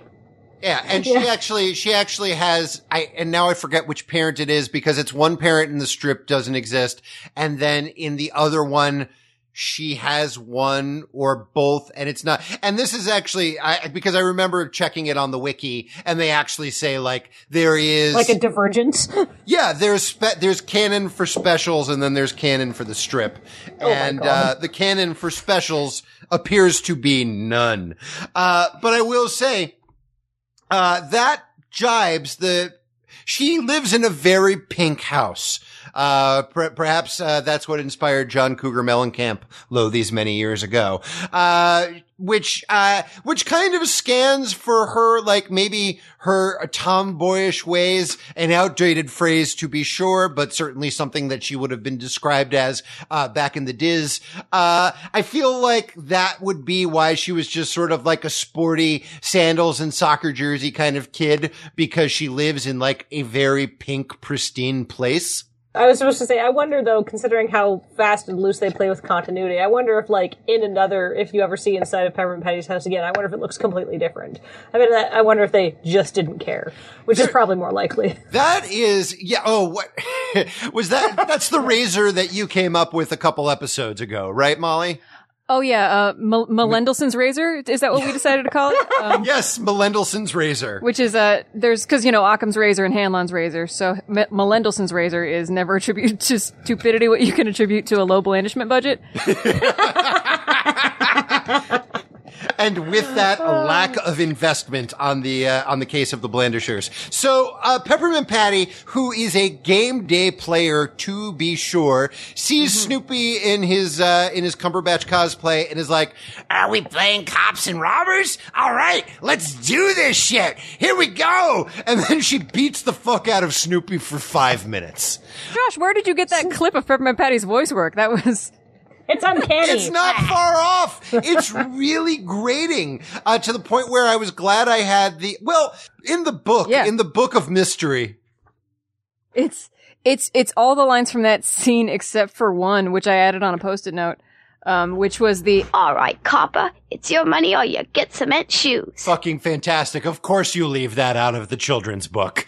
Uh, because I don't, I didn't know, that was the one line that I was like, okay, I have to find a transcript because I don't know what she's saying. Uh, and when I was like, oh, cement shoes. Oh, that's, Kind of dark. that's dark. That's very difficult. Um, but she, and this is my fa- voice acting aside. This is my favorite peppermint patty, the peppermint patty who uses outdated slang. I love it.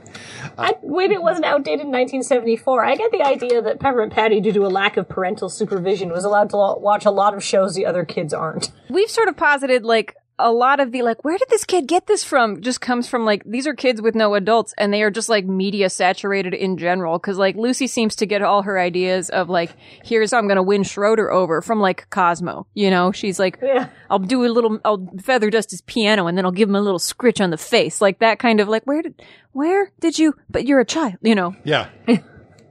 the uh, the magazines in the waiting room for her psychiatry booth, obviously. So she chases Snoopy around the house. They go through a portal, an Aperture Industries portal, uh, and end up upstairs and then run down. An- this must be the elaborate staircase district where they live. Must be. do you do you think maybe they excluded a feature like a scene where they went upstairs just to like you know spare us having to oh. spend more time on that? Because it was just too graphic. It was- no, just like I mean we've got we have to just to make room for more like hilarious bubble Like goofs. it got cut for time or something? Yeah. Maybe Peppermint Patty and Marcie and Franklin just live in a more upscale neighborhood, and it's not like these like one story ranchers like everybody else lives in. It's like their houses with stairs, oh, very fancy. I also am going to start using one story rancher as my new put down du jour. Ah, what do you think? Yeah, a bunch of one story ranchers. That's all you are. You get you get cement shoes, You're one story rancher. Well, a slight note, uh, very few photos of human beings in the Peanuts world, which is to say almost none.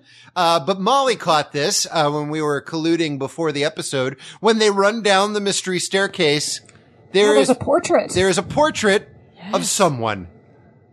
with like a, a beard or a mustache or something. Definitely a mustache. And some And- kind of red sort of double breasted thing with like epaulets. Like some sort of which kind of adds This is water to, to your our- military theory. Yeah, exactly. Definitely, but I, uh, I, I, I, my initial response when I saw it was like, wait, is that a Royal Canadian Mountie? like, that's, that's my only guess because it was either that or a member of the Institute of Planar Research and Exploration from the Adventure Zone, possibly a red robe. Like, that does give credence to the idea that this is a military family, but what military? Like the Civil War, it seems, from the costumery. The blues and the grays and the reds? Who And were the reds? yes. May- may- Maybe, maybe Peppermint Patty's from old Prussian stock or something.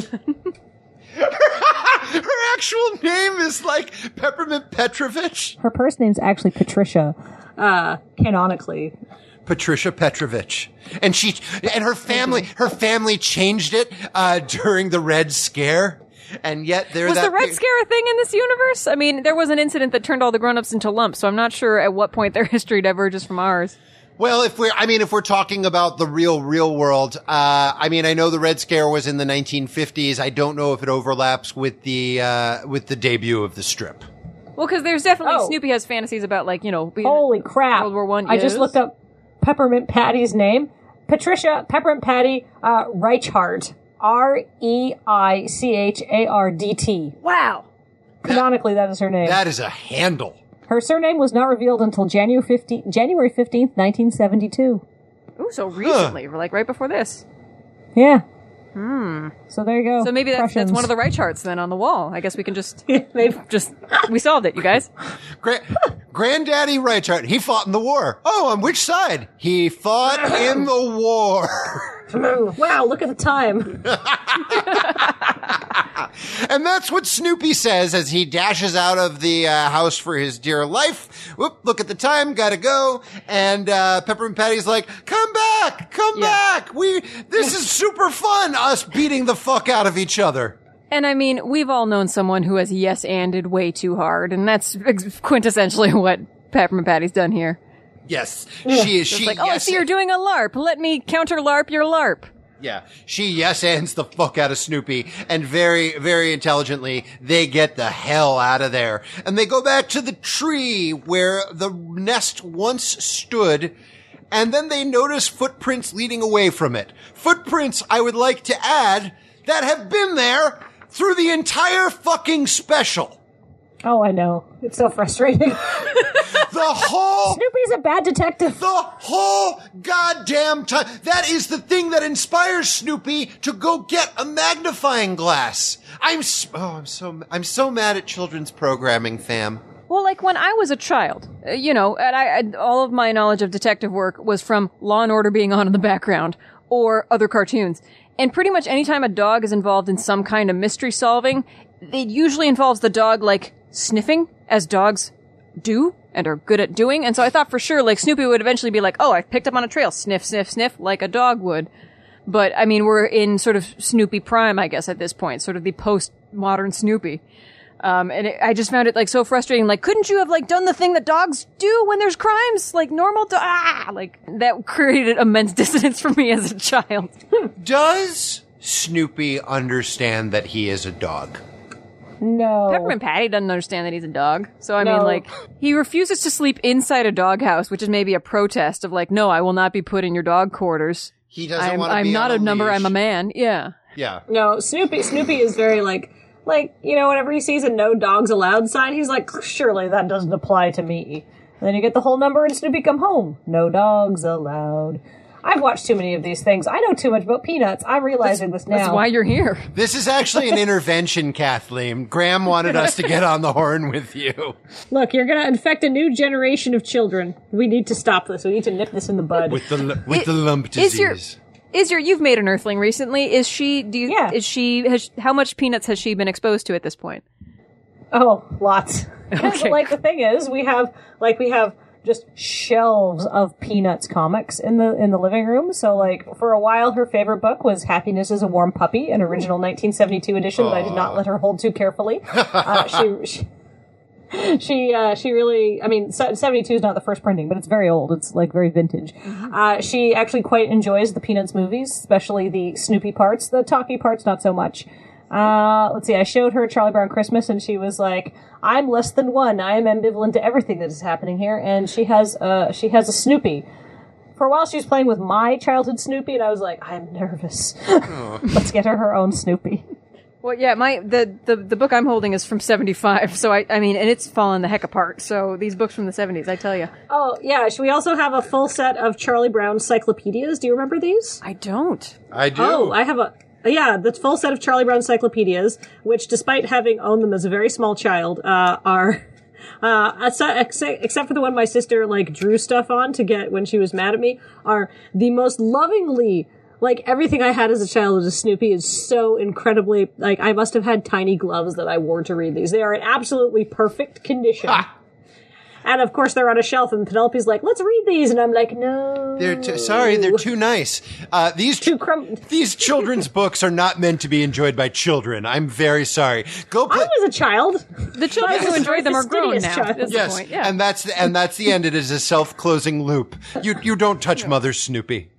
I immediately want to come over and look at all of your stuff, but not touch it. I have so much peanut stuff. Oh, you can touch it. You're an adult. It's fine. Barely. So- Ba- Maybe by the letter of the law, Kathleen, but but it's real hazy after that. Come to Canada and touch my uh, astoundingly preserved artifacts of a past time. That's you just got a job at the Chamber of Commerce for life. For ca- come to Canada and touch our old peanut stuff. Speaking of Wait, where were we? Uh, speaking Were we of talking about peanuts? Yeah. We were. And speaking of perfectly preserved items, they follow the footprints to ye old elementary school, which has an open window because uh, meat lumps aren't necessarily great at security. Uh, they walk into the science lab. Uh, it was a different time. Crime didn't exist. Well, that that's like authoritatively not true because they're solving No. a crime. Maybe I know, but like, this But, the I mean, they're time of detectives no as locked doors. Right. Yeah. Yeah. Maybe this is, oh, it's like Demolition Man, where it's just this post-crime universe and Sally, oh, spoilers, uh, Sally stole the nest. Um, and this was like the first crime that they've encountered. Oh no!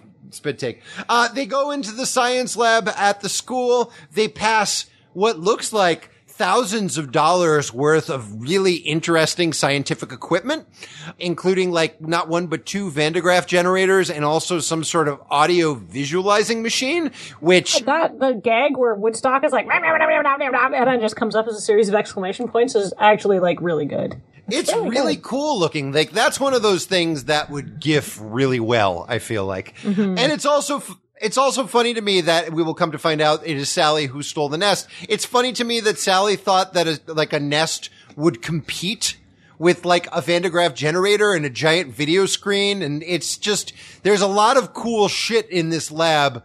But, uh, but this nest ain't it. They find Woodstock's nest labeled prehistoric bird's nest and it is, uh, nestled between the skeleton of a prehistoric bird and then something that just says ancient Chinese dog bones. In my notes, I'm like, "That's racist?" Question mark. I, I don't know what's going on. I don't, I don't know if they were bones of a Chinese dog or if they were snacks for Chinese dogs, oh, that's probably more correct.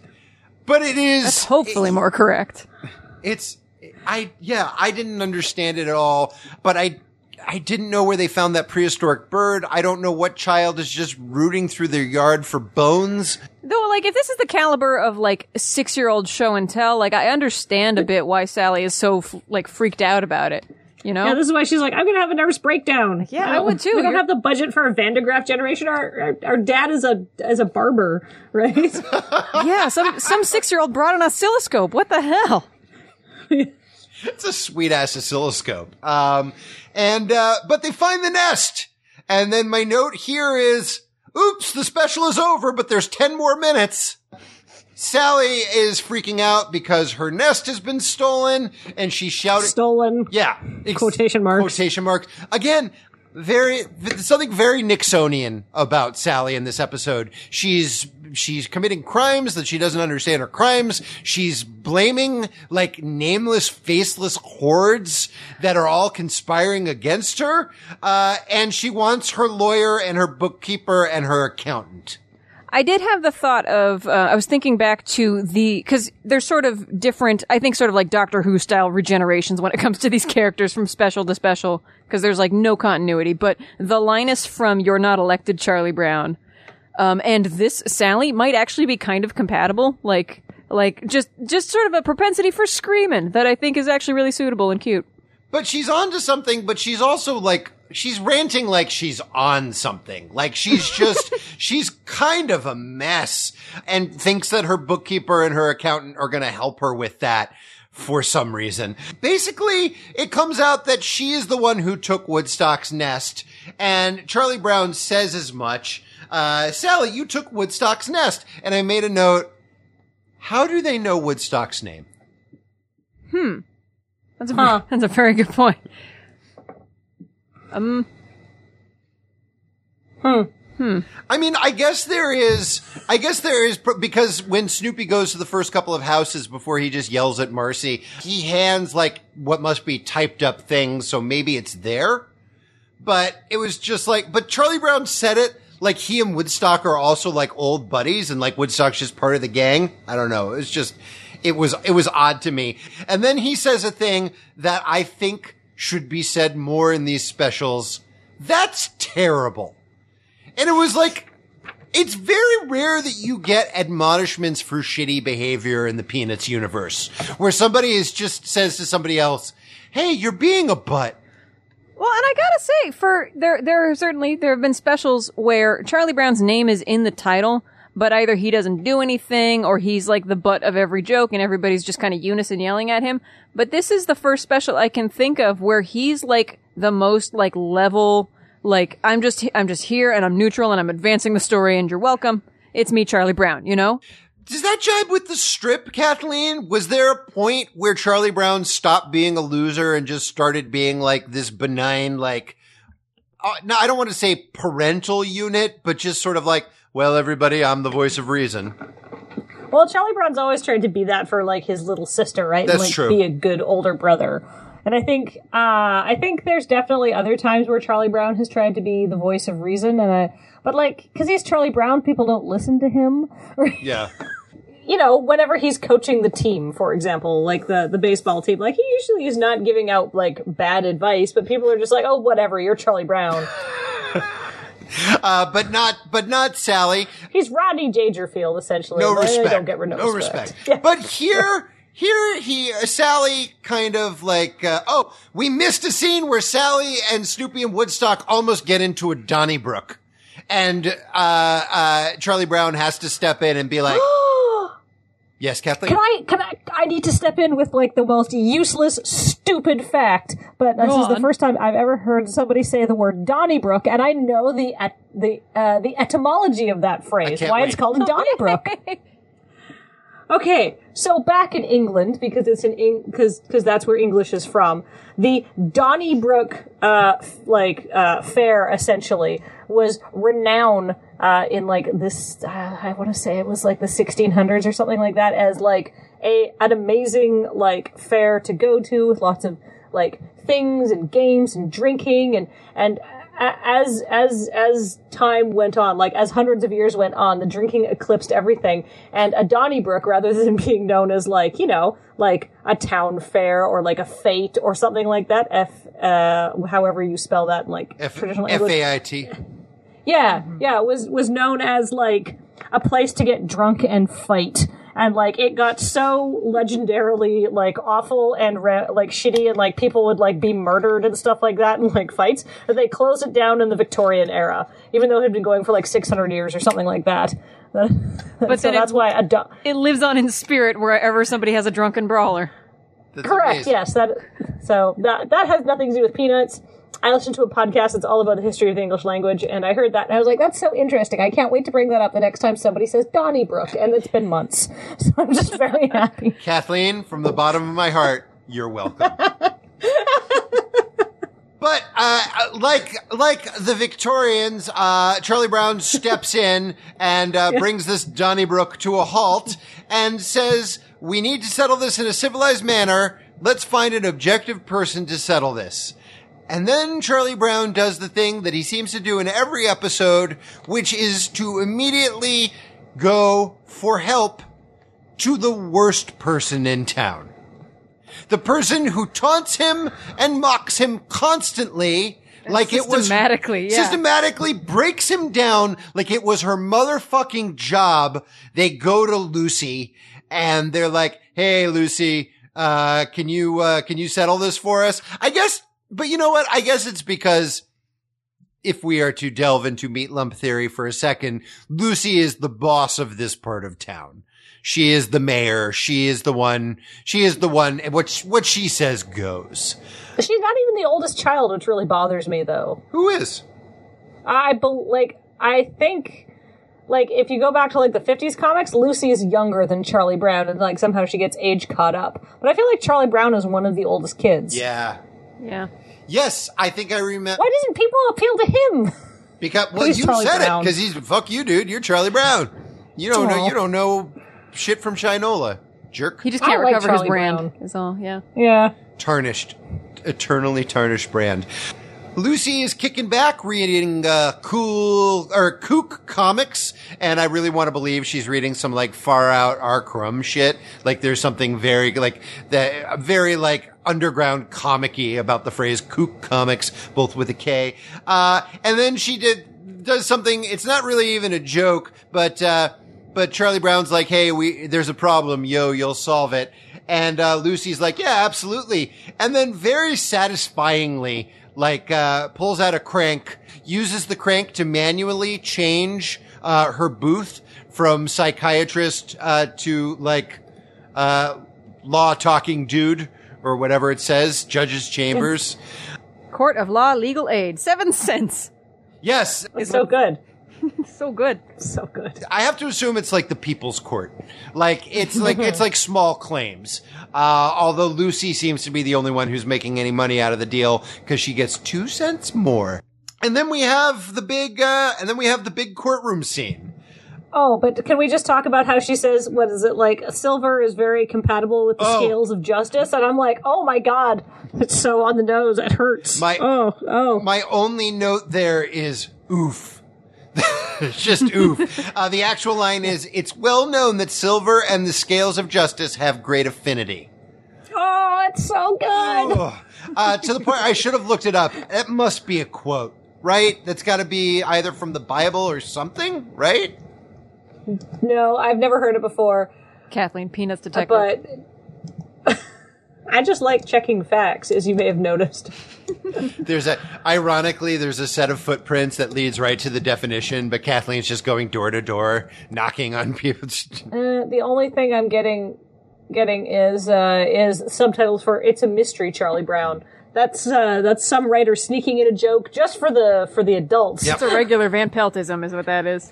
Yeah. And, uh, and they keep the jokes for adults going, I feel like, with this entire legal sequence, uh, because it's just people vaguely using Latin and Snoopy showing up as, uh, as Joe Cool, attorney. Who at very popular at the comics right now. Lots of Joe cool, Joe Cool merchandise from the 70s. It's a weird combination his look because he's wearing sort of like the stereotypical Atticus Finch sort of like lawyer bow tie, but then the Joe Cool glasses and he's this like it's almost like it put me in mind of like, oh, is he like a Hunter S. Thompson? To, like it did the two, the Joe Cool glasses and sort of the lawyer bow tie and briefcase.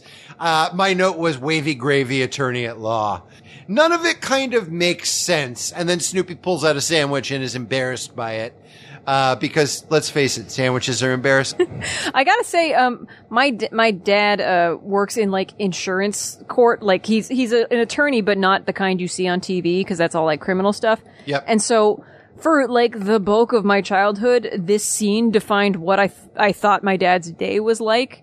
You know, because I knew I now knew what a stenographer was, and I assumed he just kind of talked in Latin a whole bunch. And wore like, like didn't wear a bow tie, but like pretty much everything up, up to that point, I was like, yeah, I guess that's my dad's job. I, I don't know. yep. Uh, did he carry half-eaten sandwiches in his briefcase? He still does. Fact. Lucy refers to uh, Woodstock as bird, which I uh, enjoy on both a Mr. Snuffleupagus level and because that's what they should call Woodstock. Like nobody should know what this thing's name is because the two people who possess knowledge of this thing's name do not speak English as humans understand it. Uh, but I like, she's dismissive, but you'll still hear the case, I guess is my point. Um, and, uh, Sally represents herself, even though apparently she had a lawyer and a bookkeeper and an accountant. I guess none of them were available for this case. And then Lucy says a bunch of Latin words. what I like about this is you can tell that because it's it's kids doing the acting, and that you can tell from just how it's mixed that uh, definitely they had to have uh, the actress for Lucy do a few takes on this and just sort of cut together the best stuff. Like Oh, it's like it's like oh man, I can hear that. Ah well, whatever. And some of it, I, I because I uh, because I was uh, bored and should have been doing real work. I looked up the Latin in this and got like kind. Oh, good. I got kind. I was tempted. I got kind of garbagey definitions, and so some of them. Some of them have sort of no bearing on anything. Like they'll throw in like a ipso facto or a QED. There are a couple things that Snoopy's asking for. A decree nisi. The court order has no force until the condition is met. That doesn't really apply. Uh, but the one, there are two things that do, uh, in the Latin that she uses. Uh, for trover, and trover means to recover the value of personal property that is wrongfully uh, disposed by another person, uh, the nest. Uh, and then replevin, uh, which sounds like a Jerry Lewis exclamation, which is a procedure whereby seized goods may be provisionally uh, restored to the owner pending the outcome of an action. Some of it's actually like pertinent to the case, weirdly. Wow. Some of it is pertinent to the case, and then some of it is sort of like, like nunc tro trunc and decree Ipso nisi and facto, ipso yeah. facto. And at one point they say pluribus cum laude, which is just like nonsense. But, but Snoopy seems to have put some sort of case together. And then it's Sally's turn to stand, uh, to stand up for herself. And she's just like, uh, finders, keepers, losers, weepers. Uh, and my, my, I mean, she is a child. she is. I referred to that as the Kellyanne Conway School of Defense. it's just sort of like, yeah, well, you're stupid. Uh, and again, uh, Lucy has like a good line. There are very few like quote unquote jokes in this, but she, but she hears that and then she goes, that's a very strong case indeed. Uh, and generally, uh, seems like she's kind of weighing these two things. And, uh, and then it seems like Snoopy comes out, uh, Snoopy and Woodstock come out the winner because they used more funny Latin words. Which is, Molly, sort of to parrot what you said, even though I did not have a law talking dude, uh, as a parental unit. I kind of just assumed that that's all that court was, is that people just shouted Latin at each other and whoever said the most and best Latin was the winner. I mean, I feel like Snoopy and Woodstock had an actual case, whereas Sally did not, though. I feel like that was also somewhat in their favor. Yeah, but for a second it looked like it was going to shake out either way. Like Lucy seemed genuinely torn. It's just narrative tension, man. Like, I gotta keep you, I gotta keep you hooked until the end of the episode. well, I know that. and I liked that, like, uh, they basically, like, Sally and Snoopy were coming to different kinds of court, because, like, Snoopy was doing, like, the thing that I recognized my dad does of, like, okay, so he made a really super wordy way of saying Snoop Woodstock says that he got stolen from. And Sally took the people's court, like, TV court approach of just, like, he robbed me, and uh-huh. it's my nest, finders keepers, which is pretty much all uh-huh. they do on, like, Judge Judy and those. So you got two little court skits in one. I like that you added in the southern accent. That's not his nest. Oh, no. I, I found the nest, Your Honor. Fair and square. Sally's weird defense for wanting to take it in the first place because it was just like, it's so stupid looking. Why, it's gotta be prehistoric. What do you mean prehistoric? I found a nest that was so ridiculous it had to be prehistoric. No self-respecting modern bird could have built Yeah, no it. self-respecting bird would have Why, you'd it have to be some kind of asshole to have a nest like that. You might be a prehistoric bird's nest if. If, if your nest is up in a tree and it's real cushy looking, you might be a, prehistoric, bird. bird's nest. Uh, Sally's like, I'm in wrong. I'll appeal. I'll take this to the Supreme Court. How dare you? I demand restitution. Which I guess maybe they thought because she said that uh, during Great Pumpkin as well. So maybe like the Q scores for Sally saying restitution were just like super through the roof, and people loved it. That was like her "What you talking about, Willis?" But uh, and uh, Lucy bangs the gavel and is like, "Shut up, shut up! If you do that again, I'll clear the court." And then she adjourns the court. Molly, you said you had some lyrics for the lawyer Joe Cool song. Yes, thank you. I was just going to ask about those. So it's Joseph Cool, LLP, sandwich in my briefcase, and I have no degree. Ta-da. this is the point in the, uh, this is the point. I, I don't know, Molly, if you encounter this having, watching these. There's always a point where you are now in the last two minutes of the episode and the, those two minutes stretch on infinitely into the universe and you have no idea if this is ever going to end. This is where we are now, where Sally's just like, but I need uh, an experiment or I'll be thrown out of the institute forever and I'll be ruined. I'll be There's an. There's an oscilloscope for heaven's sakes. And then, uh, you mentioned Kathleen that this, uh, this last sort of Pavlov riff, which is the, the tie. this is where it sort of falls apart and they don't try and tie it into theme. You'd think that they would do something like, oh, well, we can do like a criminology thing or a fingerprint dusting thing. No, no, no. It's just sort of this Pavlov's, uh, dog kind of thing.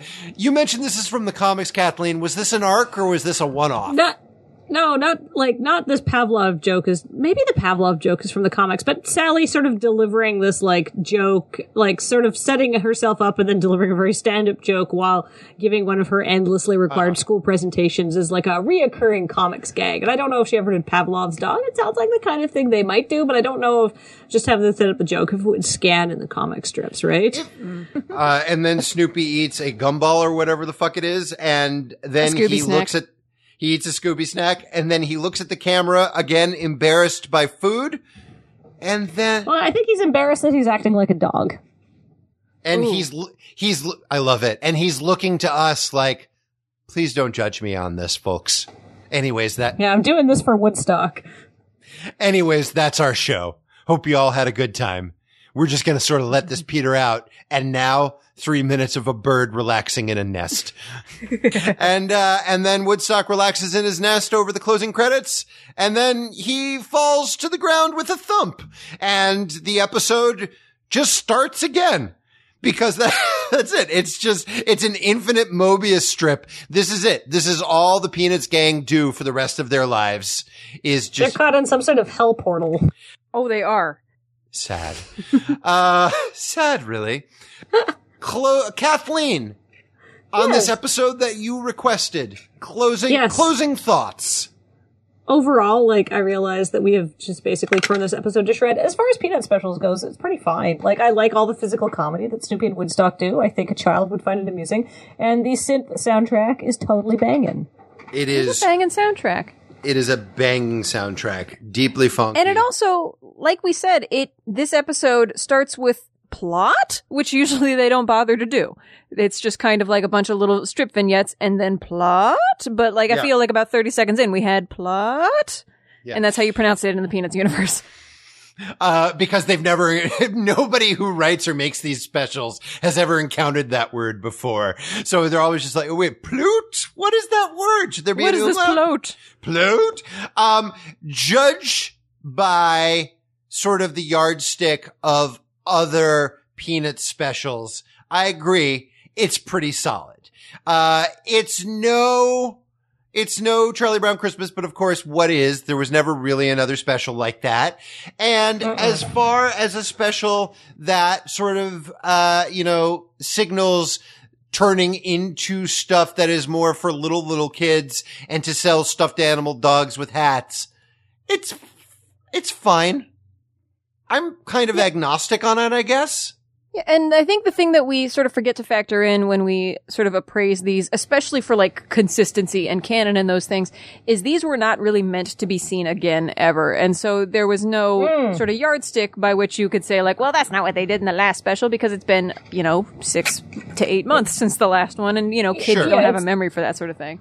Wait, it's been six to eight months in a realm before VCRs. Absolutely. And, you know, some of these specials got repeated ad infinitum and then some were wished into the goddamn cornfield. The old, the old pumpkin patch, uh, where Linus makes his, spends his nights. And, and this was one of them, but it is, I would, I would say it's great for, it would be good for little kids. Like Kathleen, has your, did your kid, uh, watch this with you when you, or she's little, little still, right? Yeah, she's she's like 20 months old, so she gets a very limited amount of TV per day. So I watch this myself. Um, and yeah, I'll show this to her later when she's old enough to sort of like appreciate it. I think she'll like it. Yeah. Yeah. There's nothing there's nothing objectionable in it. Well, So maybe for the phrase lily livered, I guess we have to do more digging into that. and ce- and cement shoes, uh, which was considered too graphic for the novelization. Uh, Molly, your closing thoughts. Um, I mean, we were definitely at peak Guaraldi, and we sort of mentioned with the Thanksgiving, the Charlie Brown Thanksgiving, and I feel it holds up here as well, that these sort of extended Snoopy sequences, um, if you didn't see sort of value in them, uh, as sort of a, moving the narrative forward or anything, it did give us more time to listen to Vince Guaraldi, um, and his, I think it's a, se- it's a sextet by now, because they have a horn section. Uh, and so I will accept any dumb, like, do as many bu- uh, bubble gags as you want if I can listen to more sweet, sweet horns and, and funky music. I, I well, I think we have our answer, ladies and gentlemen. Uh, and uh, Josh, yes, what have we learned? um, what a good peanuts joke. what have we learned? Uh, we learned, I learned that, uh, if you are solving a crime and the most obvious clue presents itself to you first, ignore it for like 15 or 20 minutes and just go bother people. I learned not to ever handcuff Lucy for any reason, under any circumstance, and that show Only and tell in this town handcuff people. don't non-consensually handcuff people. Don't non-consensually do your your robbery LARP with someone. Consent is a problem in this universe sometimes. I think anything that teaches how important consent is is something that we should be showing our children. I think it's a great, it's great for children. Yeah, if it doesn't land with Steven Universe, if those those parallels don't land, then we do have this cops and robbers LARP. Uh, Kathleen, what did you learn? I mean, I've seen this special like 10, 15 times before, so I don't think I really learned anything new from this reviewing. Uh, but I did, like, personally, like, uh, on the personal journey of this, I I learned that perhaps I do know too much about peanuts. I appreciate that you're always like, well, Kathleen, could you back us up? It's like, I'm not any kind of expert, but I think maybe in a world, in this world, I am close to a peanut, uh, maybe I'm a peanut scholar. So maybe I've come out of this with a greater sense of self-esteem. That's what I've learned, that I'm okay. What a great lesson. I'm Josh Kagan. I'm Molly Lewis. Special thanks to our guest. I'm Kathleen DeVere. I was here too. Yay! Hey, and this has been Peanuts Gallery. Hey, you blockheads. It's Molly.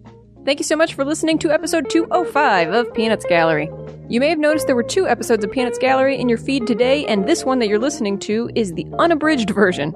And congratulations on making it all the way to the end, and I'm amazed that you are still listening. We don't want to make a regular thing of releasing alt versions of the same episode, but when you are in the presence of a Peanuts scholar such as Kathleen DeVere, you don't want to leave anything out. If you want strictly discussion of It's a Mystery Charlie Brown and Little Else, then there is also an abridged version. Our next episode will focus on It's the Easter Beagle Charlie Brown, and it will not be edited or abridged at all because it will be our first live episode, which we recorded on the JoCo cruise back in February.